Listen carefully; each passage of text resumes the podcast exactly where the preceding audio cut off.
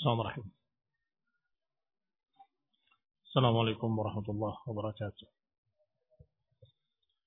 إن الحمد لله نحمده ونستعينه ونستغفره ونعوذ بالله من شرور أنفسنا ومن سيئات أعمالنا من يهده الله فلا مضل له ومن يضلل فلا هادي له وأشهد أن لا إله إلا الله وحده لا شريك له وأشهد أن محمدا عبده ورسوله صلى الله عليه وعلى آله وأصحابه والتابعين وتابع التابعين ومن تبعهم بإحسان إلى يوم الدين. يا أيها الذين آمنوا اتقوا الله حق تقاته ولا تموتن إلا وأنتم مسلمون. يا أيها الناس اتقوا ربكم الذي خلقكم من نفس واحدة وخلق منها زوجها وبث منهما رجالا كثيرا ونساء. واتقوا الله الذي تساءلون به والأرحام. إن الله كان عليكم رقيبا. يا أيها الذين آمنوا اتقوا الله وقولوا قولا سديدا. يصلح لكم أعمالكم ويكفر لكم ذنوبكم. ومن يطع الله ورسوله فقد فاز فوزا عظيما. أما بعد فإن خير الحديث كتاب الله وخير الهدي هدي محمد صلى الله عليه وعلى آله وسلم. وشر الأمور محدثاتها فإن كل محدثة بدعة وكل بدعة ضلالة وكل ضلالة في النار Ikhwani Fiddin, a'azakumullah.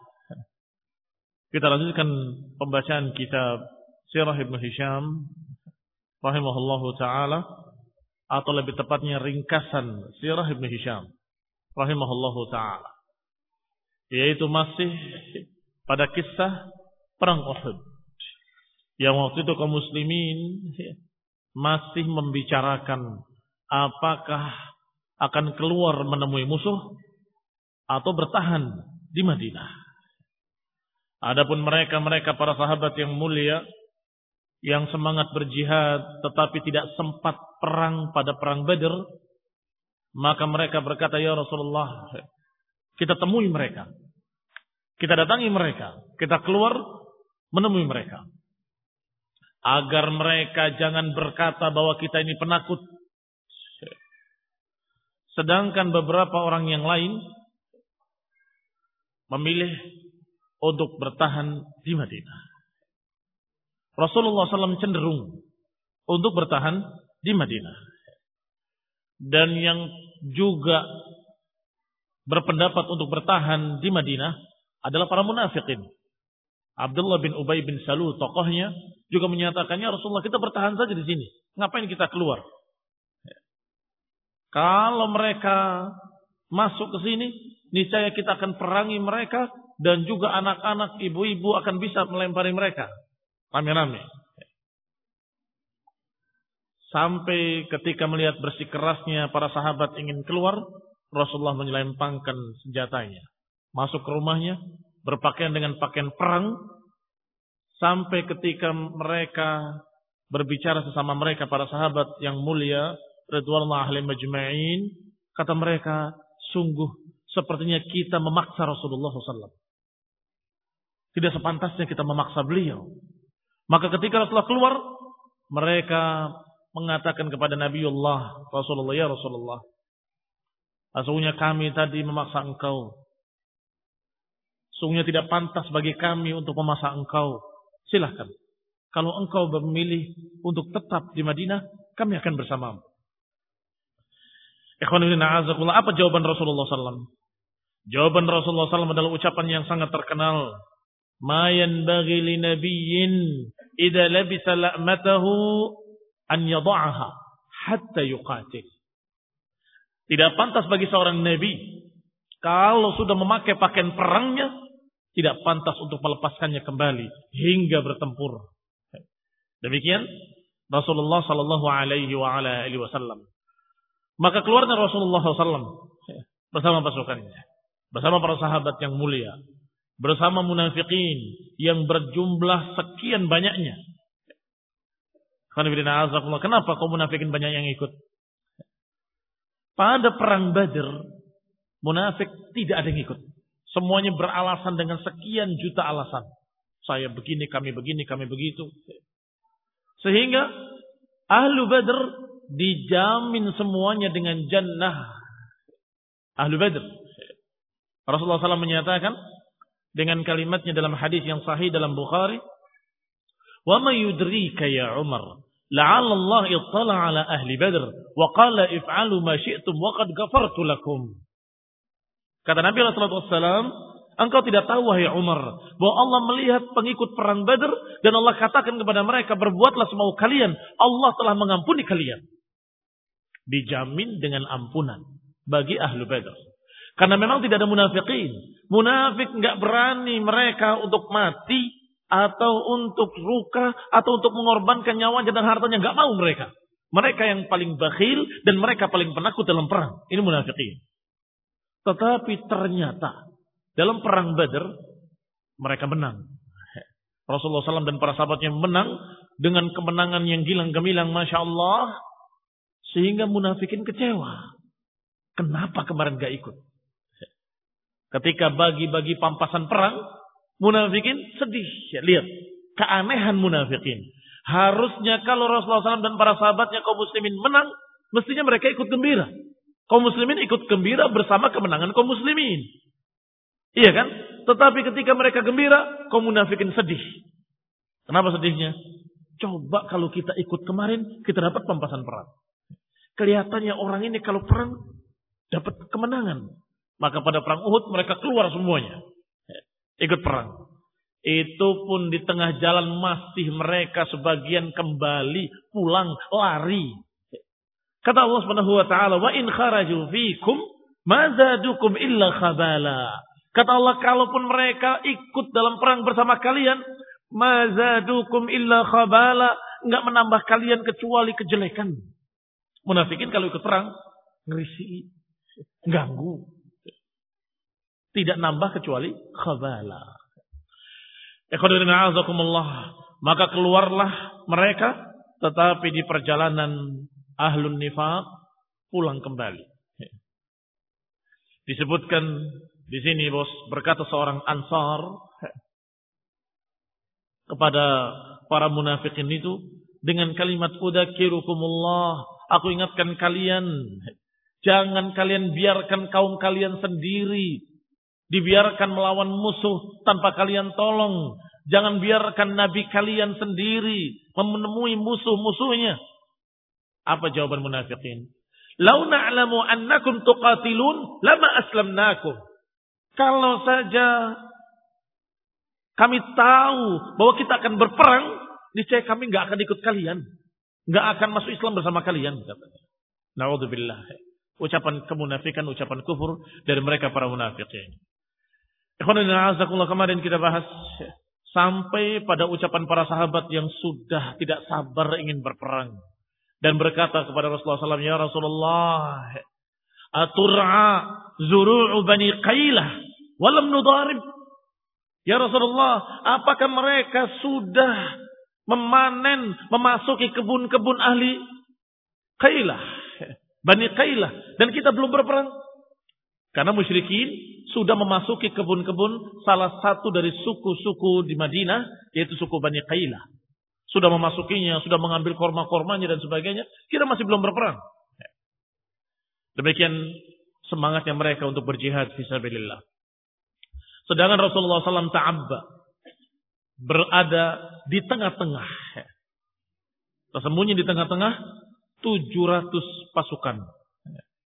Demikian sengaja untuk menyamarkan kepada musuh siapa di antara 700 ini yang Rasulullah SAW memakai pakai perang yang mirip dan sama. Wa amara 'ala rumati Abdullah bin Jubair. Dijadikan sebagai pemimpin para pemanah seorang sahabat yang mulia Abdullah bin Jubair radhiyallahu taala anhu. Wa huwa mu'limun yawma idin bi thiyabin bayd. Dan beliau diberi ciri tanda yaitu pakaiannya yang putih. Warumah khamsuna rajulan. Dan para pemanah itu jumlahnya 50 orang para pemanah. Nabi katakan kepada para pemanah ini yang diletakkan di gunung Uhud. Yang dipimpin oleh Abdullah bin Jubair. Apa kata Nabi? Indahil khail anna bin nabil. Hujani pasukan berkuda mereka dengan panah-panah kalian. La ya'tuna min khalfina. Jangan sampai mereka mendatangi kami, menyerang kami dari belakang kami. Yani Hendaklah kalian melindungi punggung-punggung kami. Hujani pasukan berkuda mereka yang berputar melewat bukit Uhud dengan panah-panah kalian. In kanat lana aw alaina. Tetap kalian di sana. Apakah lana atau alaina. Apakah kita menang ataupun kita kalah. Kalian tetap di atas.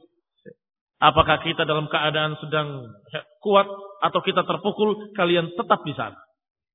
Fasbut alaina la nu'tiyanna min qibalik. Hendaklah kalian tetap di sana, jangan sampai mereka mendatangi kami dari sisi kalian. Jangan sampai mendatangi kami dari sisi kalian. Karena Rasulullah SAW menghadap ke arah yang berlawanan dengan Bukit Uhud. Sedangkan para pemanah berada di atas Bukit Uhud. Dikhawatirkan mereka berputar dan mendatangi Rasulullah SAW dan pasukannya dari belakang, maka ada para pemanah tadi yang melindungi punggung-punggung para sahabat, para mujahidin. Radwanullah alaihim majma'in. Wa zahir Rasulullah wasallam baina dira'i. Sedangkan Rasulullah sallam terlindung punggungnya dan badannya dengan pakaian besi. Dan sudah pernah kita ceritakan bahwa pakaian besi itu tidak lempengan besar, tetapi lempengan yang kecil-kecil tersusun. Nah, Wadafa'al liwa ila Mus'ab bin Umair. Sedangkan liwa bendera perang dipegang oleh Mus'ab ibnu Umair radhiyallahu taala anhu. Salah seorang dari saudara dari Bani Abdiddar. Salah satu dari suku Bani Abdiddar. Wa ajaza Rasulullah sallallahu alaihi wa ala alihi wasallam yawma idzin Samurah ibni Jundab ibni Khudaij wa akha Bani Harithah Wahuwa ibna khamsa ashrata sana. Rasulullah SAW mengizinkan dua sahabat Rafi ibn Khudaij dan Aku Bani Harithah untuk ikut dalam berperang padahal umurnya baru 15 tahun. Wa kana qadradahuma yang dulu pernah ditolak dalam perang Badar diterima pada perang Uhud. Ketika itu tadinya ditolak dan kemudian Rasulullah SAW Didatangi oleh mereka dan berkata, Ya Rasulullah, Inna Rafi'an ramin. Fa'ajazahu. Sesungguhnya Rafi ini ahli. Melempar, ahli pemanah. Maka ajazahu. Diizinkan. Falamma ajaza Rafi'an. Ketika Rafi diizinkan. Maka datang pula Samurah. Ya Rasulullah. Inna Samurah yasri' Rafi'an. Sesungguhnya Samurah mampu mengalahkan Rafi'. Kenapa nggak boleh ikut? Maka dites mengalahkan Rafi dan kemudian diizinkan pula untuk berangkat. Demikian semangatnya para remaja dalam jihad berperang fisabilillah. Seumur-umur kalian kan 15? Nah. Qalat waradda Rasulullah SAW Usamah ibn Zaid. Sedangkan yang ditolak ketika itu mau ikut tapi masih belum boleh adalah Usamah ibn Zaid, Abdullah ibn Umar ibn Khattab, wa Zaid ibn Thabit, dan Barra ibni Azib dan Amr ibni Hazm dan Usaid ibni Zuhair Thumma ajazahum yawmal khandaq. Dan mereka ini dibolehkan berperang pada perang khandaq. Nanti akan datang riwayatnya. Di kajian mendatangi bi'inillahi ta'ala. Wahum abna'u khamsa asrata sanah. Dan mereka waktu itu berumur 15 tahun. Wa ta'abba'at Quraisyun wa hum thalathatu alafi rajul. Wa ma'ahum mi'ata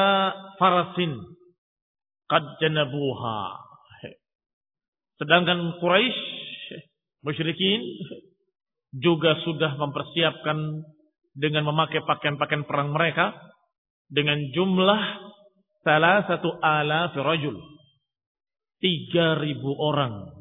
Pada perang Badar mereka 1000, kaum muslimin kurang lebih 300 orang. Sekarang ketika kaum muslimin sekian ratus hampir 1000, 700 orang, nggak sampai 1000 karena yang 300-nya ada munafikin, bahkan separuh dari mereka pulang. Ternyata jumlah musyrikin tiga kali lipatnya, yaitu 3000 orang. Wa ma'hum mi'ata farasin qad jannabuha. Dan bersama mereka ada 200 pasukan berkuda yang sudah mereka persiapkan. Mereka letakkan di sisi, yakni di sayap sayapnya pasukan berkuda. Fajalu ala maimanah al-khail Khalid bin Walid. Dijadikan pemimpin sayap kanan dari pasukan berkuda adalah Khalid bin Walid radhiyallahu taala anhu tetapi waktu itu masih kafir. Ini kisah ketika Khalid bin Walid masih dalam keadaan kafir. Enam. Kemudian masuk Islam. Setelah itu, ketika dekat uh, Fathu Mekah, sebelum Fathu Mekah, radhiyallahu taala anhu.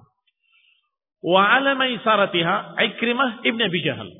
Sedangkan di kirinya dipimpin pasukan berkuda itu oleh Ikrimah ibn Abi Jahal. Ikrimah juga masuk Islam setelah perang uh, setelah Fathu Mekah. Kalau Khalid sebelum Fatu Mekah, sedangkan Ikrimah setelah Fatu Mekah. Wahasunat Islamu. Dan Islamnya baik. Bukan keterpaksaan. Sungguh-sungguh masuk Islamnya. Bahkan waktu itu sudah di dalam daftar hitam, daftar orang-orang yang akan dibunuh. Kalau nanti kita berhasil masuk ke Mekah, bunuh orang ini, ini, ini, ini. Termasuk dalamnya Ikrimah Ibn Abi Jahal. Bahkan waktu itu sudah ingin melarikan diri, sudah sampai di pinggir pantai akan menyeberang. Tetapi disusul oleh saudaranya yang sudah masuk Islam dan dikatakan kalau engkau mau masuk Islam selamat. Nih, jubah dari Rasulullah SAW sebagai bukti. Aku yang akan menjaminnya. Maka kembali dan masuk Islam. Wahasunat Islamu. Dan beliau syahid dalam perang jihad di zaman Umar bin Khattab radhiyallahu taala anhu. Tapi waktu itu beliau masih kafir juga memimpin pasukan perang di kirinya. Lihat azakumullah. Persis sebagaimana dikatakan oleh Rasulullah SAW dalam hadis yang sahih. Khiyarukum fil jahiliyah, khiyarukum fil Islam. Apa maknanya? Orang-orang hebat di zaman jahiliyah akan jadi orang-orang hebat di zaman Islam. Ida faqihu. Kalau mereka faqih. Ketika ditanya ya Rasulullah SAW oleh para sahabat. Siapa yang akrama Siapa yang akraman nas? Man akraman nas? Siapa manusia yang paling mulia? Dijawab, inna akramakum indallahi atqakum. Dijawab, atqakum, yang paling takwa. Ya Rasulullah, laisa an hadha nas'al. Bukan tentang itu yang kami tanyakan. Maka kata Nabi, kalau begitu, yang paling mulia adalah Yusuf. Anak Nabi, anak Nabi, anak Nabi. Nabiun ibni Nabiin ibni Nabi ibni Nabi. Ya Rasulullah, alaisa an hadha nas'al, bukan tentang itu kami tanya. An ma'adinil Arab tas'alun? Apakah kalian bertanya tentang perbendaharaan Arab? Ketika mereka menjawab iya, fa khiyarukum fil jahiliyah, khiyarukum fil Islam. Kalau tentang perbendaharaan Arab, yakni orang-orang Arab, maka siapa yang hebat di zaman jahiliyah memiliki kehebatan keunggulan zaman jahiliyah, maka dia akan memiliki keunggulan di dalam Islam. Kalau dia faqih. Maka kita lihat sekarang Khalid bin Walid. Di zaman jahiliyah sudah menjadi pimpinan pasukan. Ahli strategi. Begitu melihat ada kesempatan, dia tidak akan lepaskan kesempatan itu. Nah, demikian pula yang Ikrimah. Demikian pula yang lainnya. Dan setelah masuk Islam, kepandaian perangnya, ahli strateginya digunakan dalam jihad fisabilillah dan Rasulullah SAW menjulukinya dengan Saifullah. Saifun min suyufillah. Pedang dari pedang-pedang Allah. Tapi kita akan bahas tentang itu pada kajian mendatang pada pembahasan yang lain. Sekarang masih pada perang Uhud, sedangkan Khalid bin Walid dalam keadaan masih kafir ketika itu. Nah, wa qala Rasulullah sallallahu alaihi wa ala alihi wasallam Man yakhudu hada sayfi bihaqqih. Ketika akan berperang, Nabi menawarkan. Siapa yang akan mengambil pedang ini dengan haknya? Rasulullah menawarkan pedangnya. Siapa yang mau memakainya? Dengan menunaikan haknya. Faqama ilaihi rajulun fa'amsakahu fa'amsakahu anhum. Maka bangunlah seseorang kemudian memegangnya hatta qama ilaihi Abu Dujanah sama Ibn Kharashah. Qama ilaihi rijal. Sekian, bukan satu orang. Rijal. Satu orang, satu orang, satu orang maju semuanya. Dan menyatakan, aku, aku, aku. Yang akan memegang pedang itu. Tapi Rasulullah SAW amsaka anhum. Rasulullah tidak memberikan pada mereka. Sampai ketika Abu Dujanah yang bernama Samad ibn Kharashah.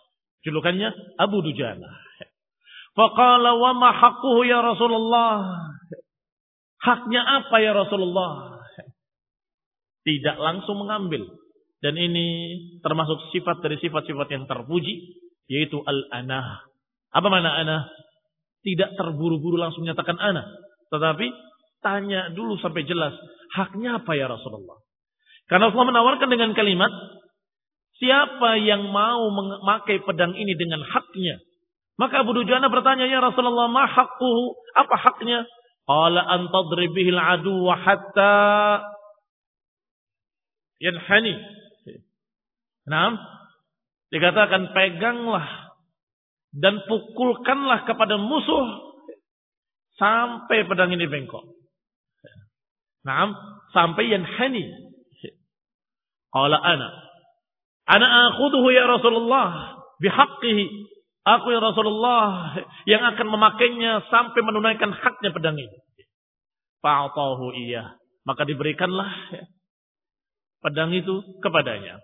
Wa kana Abu Dujana rajulan syuja'an dan Abu Dujana adalah seorang pemberani radhiyallahu taala anhu. Yakhtalu 'indal harbi idza kanat dan dia akan berperang paling semangat paling depan ketika perang sudah menyala. Ini Abu Dujana dan memang pantas untuk memegang pedang Rasulullah sallallahu alaihi wa ala alihi wasallam. Wa kana idza a'lama bi'isabatin lahu hamra fa'tasaba biha alima an-nas annahu sayuqatil. Kalau idza a'lama bi'isabihi lahu hamra fa'tasaba biha alima an-nas annahu sayuqatil. Kalau manusia melihat orang ini, melihat Abu Dujana dalam keadaan isabah dalam keadaan ada pada tubuhnya atau pada wajahnya merah, maka manusia tahu bahwa orang ini akan berperang. Ini siap untuk bertempur. Anahu sayuqatil. Falamma akhadha sayf min yadi Rasulullah sallallahu alaihi wasallam akhraja isabatahu tilk fa'asaba biha ra'sahu. Maka dia pun ketika mengambil pedang Rasulullah SAW, maka dia ambil isabahu dan dia letakkan di kepalanya, maka taulah manusia bahwa dia akan berperang sampai titik darah penghabisan. Ini dia memiliki kain yang diikat di kepalanya dan dikatakan orang ini kalau sudah memakai kainnya itu maka dia akan berperang. Ternyata ketika mengambil pedang Rasulullah SAW maka langsung dia mengikat kepalanya dan dia akan berperang. Dan terlihat di wajahnya semangat untuk berperang. Qala wa ja'ala yatabakhtar baina saffain. Maka berjalanlah Abu Dujanah dengan tabakhtur. Tabakhtur itu berjalan dengan membusungkan dada. Dongakkan kepala. Ini jalan-jalan yang tidak disukai kalau bukan dalam perang. Ketika dia berjalan seperti itu, apa kata Rasulullah SAW? Qala Rasulullah SAW hina ra'a Abu Dujana innaha lamisyatun yubghiduha Allah illa bimithli hadzal mawtin. Kata Nabi, sungguhnya berjalannya dia ini adalah cara berjalan yang dibenci oleh Allah Subhanahu wa taala kecuali di tempat yang seperti ini.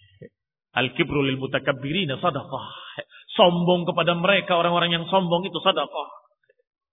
yakni di hadapan kufar berjalan dengan tegak dengan mendongakkan kepalanya dengan pedangnya dengan ikat kepala di kepalanya ini azakumullah jalan yang seperti ini yang di dalam bahasa Arab disebutkan tabakhtar ya tabakhtar Itu yubghidu Allah. Allah nggak suka jalan yang seperti itu. Tetapi kata Nabi, illa fi misli hadzal mautin, kecuali di tempat yang seperti ini. Pantas untuk berjalan seperti itu. Wa qad qala Abu Sufyan li ashabil liwa min bani Abdiddar. Yuharriduhum bidzalika 'ala al-qital. Ya bani Abdiddar, innakum qad wallaytum liwa'ana yawma badrin fa asabana ma qad ra'aytum. Wa innama yu'tan nasu min qibali ghayatihim idza zalat zalu. Apa kata Abu Sufyan kepada pasukannya? Dia berkata kepada pasukannya, sahabat-sahabatnya yang memegang bendera. Waktu itu yang memegang benderanya adalah suku Bani Abdiddar. Ada keunikan di sini. Siapa yang memegang bendera kaum muslimin? Hah? Mus'ab Ibni Umar. Dari suku apa? Bani Abdiddar juga. Sedangkan musyrikin, siapa yang memegang bendera? Bani Abdiddar juga. Enam. Qala, kata Abu Sufyan kepada mereka, Ya Bani Abdiddar, wahai suku Bani Abdiddar, innakum qad walaitum liwa'ana yawma badr. Ingatlah bahwa dulu dalam perang Badar kalian memegang bendera ternyata telah menimpa kami apa yang kalian telah ketahui. Pada itu kalian telah lihat apa waktu itu kejadiannya. Ya ini kalah tentunya. Wa inna ma yu'tan nasu min qibali rayatihim. Ingatlah, sesungguhnya manusia itu akan tertimpa sesuatu sesuai dengan benderanya. Kalau benderanya hilang, akan hilang mereka. Kalau benderanya jatuh, jatuhlah mereka. Idza zalat zalu. Kalau hilang bendera, hilang pula kalian. Dan biasanya seperti itu perang-perang waktu itu. Yang diincar adalah benderanya. Maka Mus'ab ibn Umair ketika itu tidak melepaskan benderanya walaupun sampai tangannya patah dengan pedang-pedang mereka. Putus tangannya. Maka dia ambil dengan tangan kirinya. Dia pegang terus bendera itu. Tidak boleh jatuh. Bahkan sampai putus yang satunya lagi, yang kirinya beliau pegang dengan potongan tangan-tangannya dua, dia pegang begini. Ini Mus'ab Ibn Umair. Karena begitu jatuh bendera dianggap oleh musyrikin Arab kalah. Mereka sudah tidak bisa lagi mengangkat la ilaha illallah yang mereka bela. Karena kalimatnya benderanya la ilaha illallah.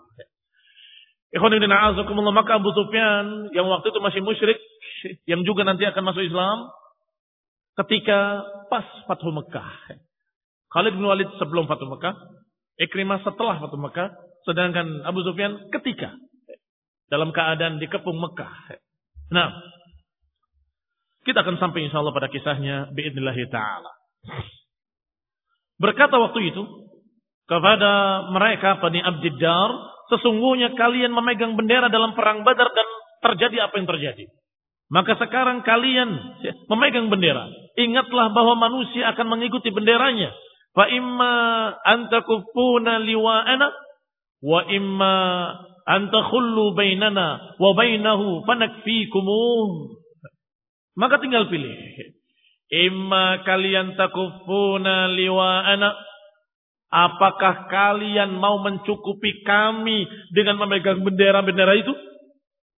Wa imma kalian berikan bendera itu pada kami. lihat ucapan Abu Sufyan pada Bani Abdiddar. Kalau kalian memegang bendera, pegang sungguh-sungguh. Jangan sampai bendera itu hilang atau jatuh. Kalau kalian tidak mampu, serahkan pada kami. Jangan sampai terjadi apa yang terjadi dalam perang Badr. Fahammu bihi fatawa'aduhu. Maka mereka Bani Abdiddar saling berbicara sesama mereka. Ta'ahadu saling berjanji. Awas, janji. Bela. Jaga kuat-kuat. Nahnu nuslim ilaika liwa'ana sata'lamu ghadan idza taqayna kaifa nasna' wa dzalika arada Abu Sufyan. Setelah mereka berbisik, saling berbicara, saling berjanji di antara suku Bani Abdiddar, maka mereka berkata, "Nahnu nuslim ilaika liwa'ana." Sata'lam gadan. Kalian akan tahu besok. Kami akan menerima atau akan memberikan kepadamu bendera kami. Sata'lam ghadan idal taqaina kaifa nasna' Kalian akan tahu besok apa yang akan kami lakukan besok. Wadalika arada Abu Sufyan. Dan sesungguhnya Abu Sufyan yang menginginkan itunya. Semangatnya. Orang kalau direndahkan biasanya semangat. Iya itu kan kemarin pada perang badar. Sekarang lihat kami. Dipancing-pancing emosinya supaya semangat. Falammal taqan nasu. Wadana ba'duhum min ba'd. Ketika dua pasukan bertemu. Wadana ba'duhum min ba'd, saling mendekat antara satu dan lainnya. Qamat Hind binti Utbah fin niswah. Berdirilah Hindun binti Utbah di tengah-tengah para wanita. Allati ma'aha. Wanita-wanita yang bersamanya. Masih ingat bahwa pasukan musyrikin membawa serta wanita-wanitanya. Untuk apa? Supaya jangan ada yang lari kalau lari malu dengan perempuan-perempuan itu. Akan dilempari oleh para wanita dan diejek dengan kalimat pengecut, penakut dilempari. Sehingga orang-orang Arab paling gengsi untuk diejek apalagi oleh perempuan. Sehingga strateginya mereka musyrikin dipasang perempuan-perempuan tadi di belakang supaya jangan ada yang lari, supaya malu mereka kalau lari. Maka di antaranya ada Hindun. Berdiri Hindun di antara para wanita. Wa akhadna dufuf yadribna biha. Mengambil genderangnya dan kemudian dipukul-pukulnya khalfar rijal di belakang pasukan laki-laki. Wa yuharriduhum sambil mendendangkan lagu-lagu perang. Yang jelas bukan maju tak kentar ya, lagunya. Nyanyiannya mereka adalah nyanyian-nyanyian perang yang kalimatnya kalimat-kalimat syair-syair yang diucapkan oleh mereka. Wa yuharriduhum faqalat Hindun fima taqul. Di antaranya kalimat yang diucapkan Wayhan bani Abdiddar. Wayhan humat al-adbar. Apa maknanya? Celaka kalian wahai bani Abdiddar. Bani Abdiddar yang memegang bendera di waktu lalu dan hari ini dalam keadaan dia menyerahkan benderanya dan dia menyatakan kami akan perang dan kami silahkan lihat besok apa yang kami lakukan. Wabiha humat al-adbar. Dan dengannya humat. Pelindung-pelindung adbar. Punggung-punggung mereka. Darban bikulli battar. Dengan satu pukulan yang mengandung sekian perkara. Yang battar itu artinya memutuskan segala sesuatu. Wataqul intuqbalu nu'aniq wa nufarrish namariq Au tudbir nufariq firaq ghair wamiq. Ini ucapan para wanita. Kalau kalian maju, maka kami akan memeluk kalian. Dan kami hamparkan hamparan-hamparan untuk kalian. Tetapi kalau kalian lari, kami minta pisah dari kalian. Ini istri-istrinya. Kami minta cerai dari kalian. Perceraian yang tidak akan ketemu kembali. Ini ancaman dari para wanita. Diwakili oleh Hindun binti Utbah. Wa kana syiar ashabi Rasulullah sallallahu alaihi wa ala alihi wasallam yaum Uhud. itu syiar-syiar mereka. Yang menunjukkan bahwa syiar mereka dalam berperang kebanggaan, gengsi, kesombongan, takut diejek, itu syiar-syiar mereka urusan ingin para wanita, ingin disanjung oleh para wanita, sehingga itu yang mereka cari. Tetapi syiar ashabi Rasulullah SAW, syiarnya kaum muslimin Yawma Uhud, amit, amit, amit jadi bunuh atau matikan. Ini syiar untuk mengenali satu sama lain. Kalau ketemu akan menyatakan amit. Maka berarti muslim. Kalau katakan amit kemudian diem, bingung apa maksudnya? Berarti dia musuh, akan dibunuh. Karena dalam bertempur ketika itu belum ada seragam-seragam yang khas. Pakaiannya hampir mirip, hampir sama. Pakaian besinya hampir mirip, hampir sama.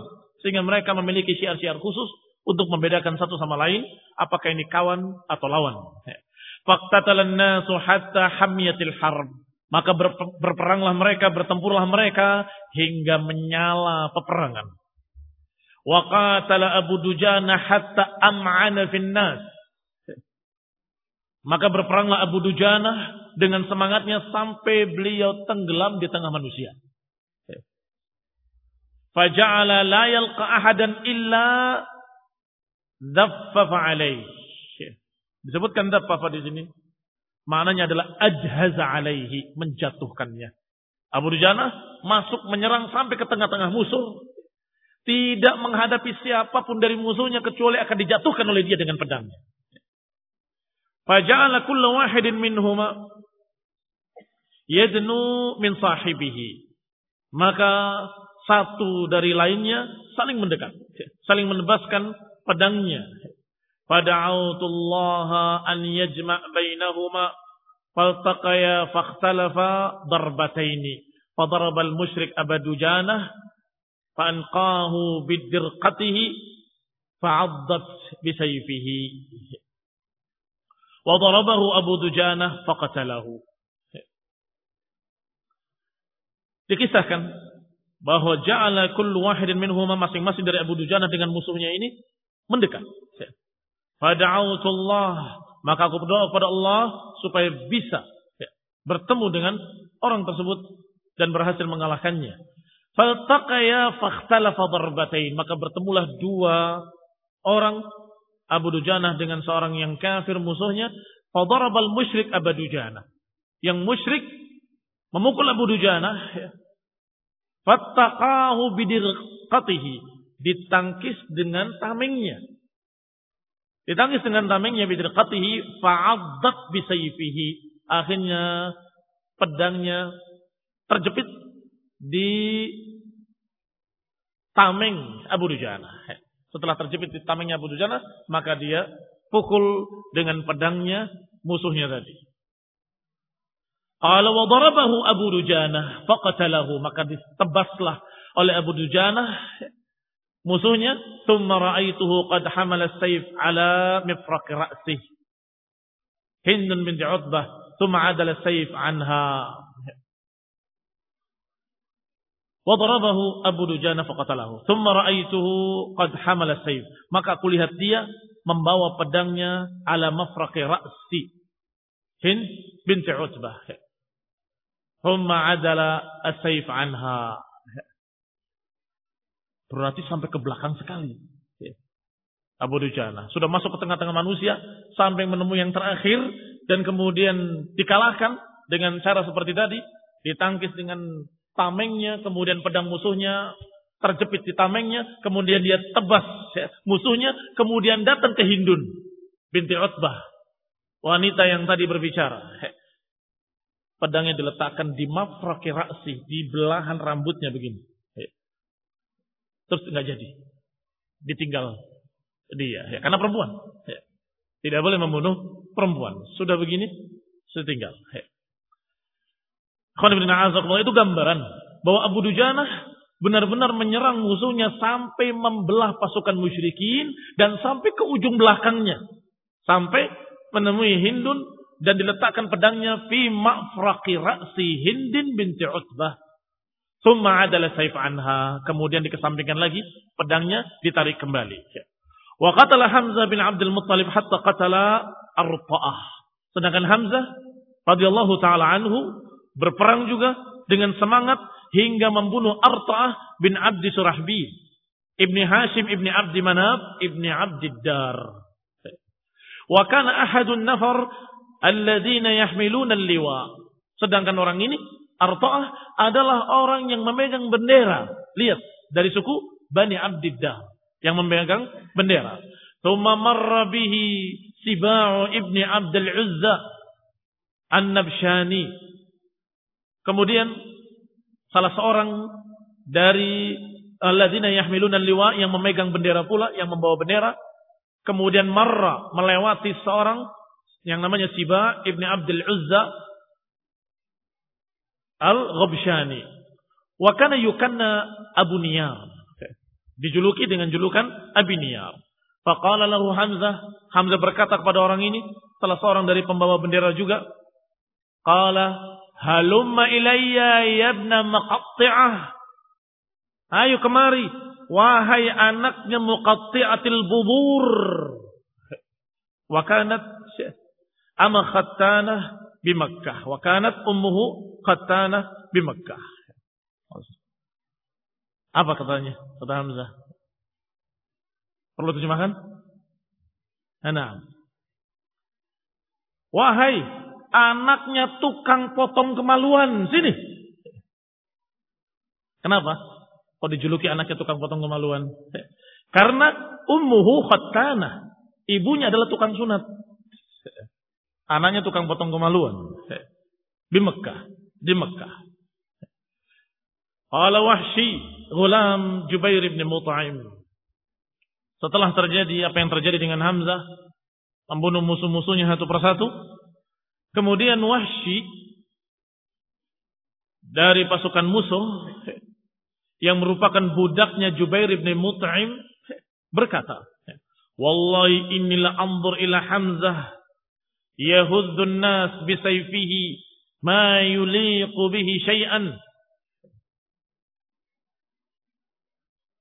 Kata Wahsy, sungguh aku melihat Hamzah maju terus menikam manusia dengan pedang-pedangnya.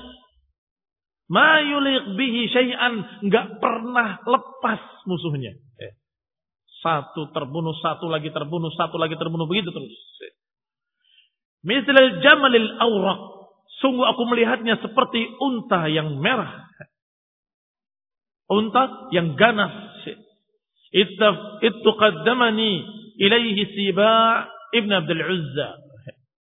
Ketika aku didahului oleh seorang yang namanya Siba Ibn Abdul Uzza. Faqala lahu Hamzah. Kemudian berkata, jadi Wahsy sedang berbicara begitu. Aku sepertinya melihat Hamzah begini, begini, begini. Tiba-tiba dari belakang ada yang melewati uh, Wahsy yang bernama Siba Ibn Abdul Uzza. Maka berkata Hamzah kepadanya, Halumma ilayya. Yabna muqatti'atil budur. Jadi ketika kata-kata tadi diucapkan, itu ketika Wahsy menyaksikan. Fadarabahu darbatan faka'annama akhta'a ra'sah. Sungguh dipukul, ditikam atau ditebas dengan pedangnya Hamzah sampai seakan-akan kepalanya itu tidak bergerak. Pedangnya cuma lewat tok. Demikian kerasnya tebasan Hamzah ibni Abdul Muttalib radhiyallahu taala anhu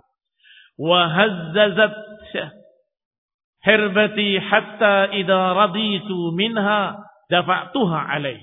Aku menyaksikan terus memperhatikan Hamzah. Kata siapa? Wahsy. Aku terus melihat, memperhatikan Hamzah. Menikam si fulan, menebas si fulan, menjatuhkan si fulan. Sampai ketika aku melihat dalam keadaan sudah semakin dekat. Dan aku melihat dalam keadaan sudah waktunya.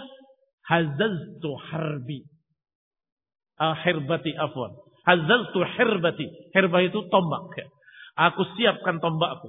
Aku sudah mengarah untuk melempar. Idza raditu minha dafa'tuha. Kalau aku melihat sudah ridho, waktunya sudah pas, aku akan uh, lemparkan kata Wahsy. Fawaqa'at fi sunayyatihi. Maka tepatlah dilemparkan oleh Wahsy mengenai jantung Hamzah hatta kharajat min baini rijlaihi fa aqbala nahwa nahwi fa ghuliba fa waqa'a terkena Hamzah fi sunayyatihi disebutkan di sini sunayyah ma baina asfalil batni ila al-'ana berarti kenanya bagian bawah di bagian perut yang bawah sampai keluar dari bawah kakinya. Tombaknya tembus. Radhiyallahu taala anhu. Maka dia pun bergerak mendekati aku. Faghuliba fawaqa'a. Tetapi tidak mampu. Terkalahkan oleh tombak aku. Maka terjatuhlah dia. Wa amhaltuhu.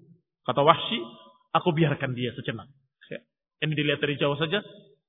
Amhaltuhu diberi muhmalah ditinggal sejenak. Hatta idza mata sampai kelihatan benar-benar mati, benar-benar meninggal, jitu fa akhadtu hirbati. Maka aku mendekatinya ketika melihat benar-benar tidak bergerak, aku datang dan aku ambil tombakku. Thumma tanahaitu ilal askar. Kemudian aku mendekat kepada pasukan tentara, dan pasukan musyrikin. Walam takun li bisyai'in hajatun ghairahu.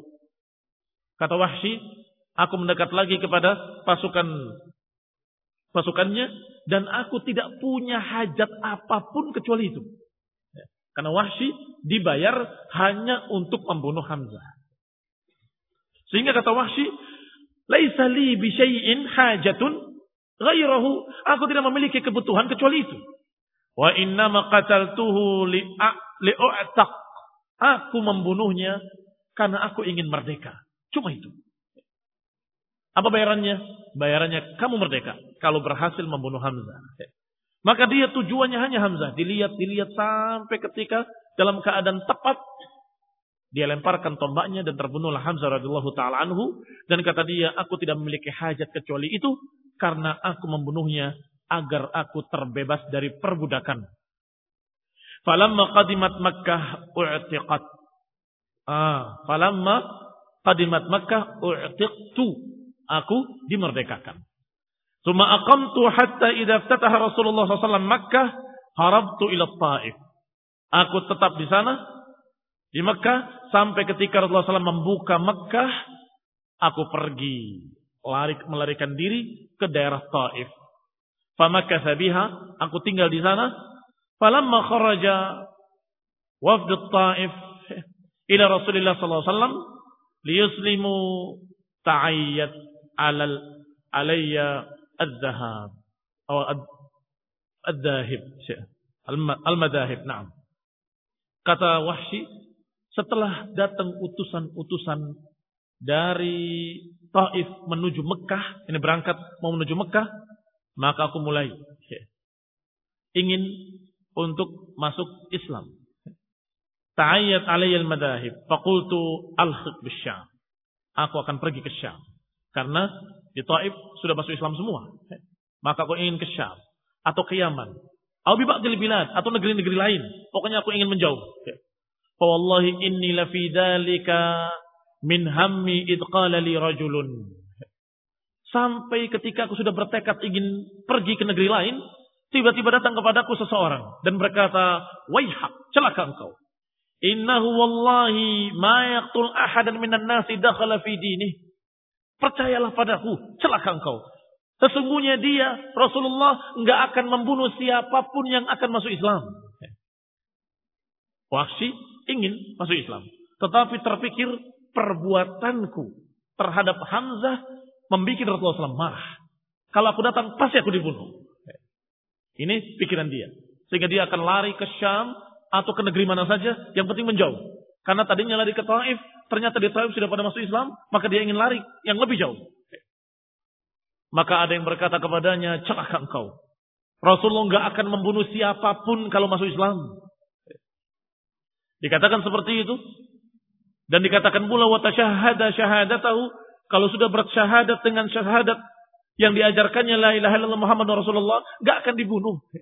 Falamma qala li dzalik kharajtu. Maka ketika orang tadi berkata seperti itu, aku pun keluar hatta qadimtu ala Rasulillah. Hingga aku mendatangi Rasulullah sallallahu alaihi wa ala alihi wasallam di Madinah. Falam yar'uhu illa ala ra'sihi atashahhad bi syahadatil haq. Tidaklah aku menemui dia begitu melihat dia berdiri, langsung aku berdiri di hadapan kepalanya dan bersyahadat dengan syahadat yang hak. Asyhadu an la ilaha illallah wa asyhadu anna Muhammadar Rasulullah. Falamma ra'ani, ketika beliau melihat aku, qala awahshi, apakah engkau wahshi? Qala qultu na'am. Aku katakan ya. Ya Rasulullah. Iya aku wahsi. Qala uq'ud. Duduklah. Fahadithni kaifa qatalta Hamzah. Duduk. Coba ceritakan bagaimana kamu membunuh Hamzah. Maka aku ceritakan seperti tadi. Jadi tadi itu cerita riwayat ketika Wahsy menceritakan bagaimana dia membunuh Hamzah. Falamma farigtu min hadithi qal. Ketika aku selesai menceritakan ceritaku, Rasulullah bersabda, Waihak. Ghaib anni wajhak fala arainak. Fala urayannak. Celaka engkau. Jauhkan wajahmu dari wajahku. Dan jangan sampai aku melihat engkau. Fakuntu atanakkab an Rasulullah SAW haithukan. Maka aku pun menghindari wajah Rasulullah Sallallahu Alaihi Wasallam di mana pun beliau berada. Kalau ditemu di jalan, wahsi menghindar. Pokoknya tidak sampai terlihat oleh Rasulullah SAW. Li'alla yarani agar Nabi tidak melihatku. Hatta qabadahu Allah sallallahu alaihi wa ala alihi wasallam. Sampai Rasulullah SAW wafat. Diwafatkan oleh Allah subhanahu wa ta'ala. Demikian wahsi. Masuk Islam. Dan Rasulullah SAW memintanya agar menjauhi wajahnya agar dia tidak melihat wajah wahsy. Kenapa? Dikatakan dalam riwayat karena kalau aku melihat engkau aku akan ingat, Hamzah. Kalau ingat Hamzah tentunya muncul kembali kesedihan, muncul kejengkelan dan seterusnya. Sehingga Rasulullah SAW tidak mau. Jangan sampai engkau terlihat di wajahku. Ikhwan Wahsy benar-benar membunuh hanya karena ingin merdeka. Dan disuruh oleh majikannya untuk membunuh Hamzah. Kalau engkau berhasil, engkau merdeka. Setelah itu, dia tidak punya hajat apa pun. Tidak ingin memerangi kaum muslimin. Tidak ingin memiliki hajat apa pun selain ingin merdeka. Titik. Sehingga ketika dia masuk Islam, masuk Islam dengan sungguh-sungguh. Bahkan setelah Rasulullah wafat, sekian orang murtad, Wahsy tidak ikut murtad. Bahkan berperang melawan para murtadi. Termasuk melawan Musailamah Al-Kadzab. Dan Wahsy berhasil membunuh Musailamah Al-Kadzab. Dengan tombak yang sama. Sehingga Wahsy berkata, Sungguh dulu aku membunuh dengan tombak ini orang yang terbaik. Dan sekarang aku membunuh dengan tombak ini orang yang terjelek. Semoga Allah Subhanahu wa taala mengampuni aku dan mengimbangi ini dengan itu. Mengimbangi yang itu dengan yang ini. Ini yang membunuh Hamzah dengan membunuh Musailamah al-Kadzab. Allah taala a'lam taufiq wal afiyah. Subhanakallah bihamdik asyhadu an la ilaha illa anta astaghfiruka wa atubu ilaik. Wassalamualaikum warahmatullahi wabarakatuh.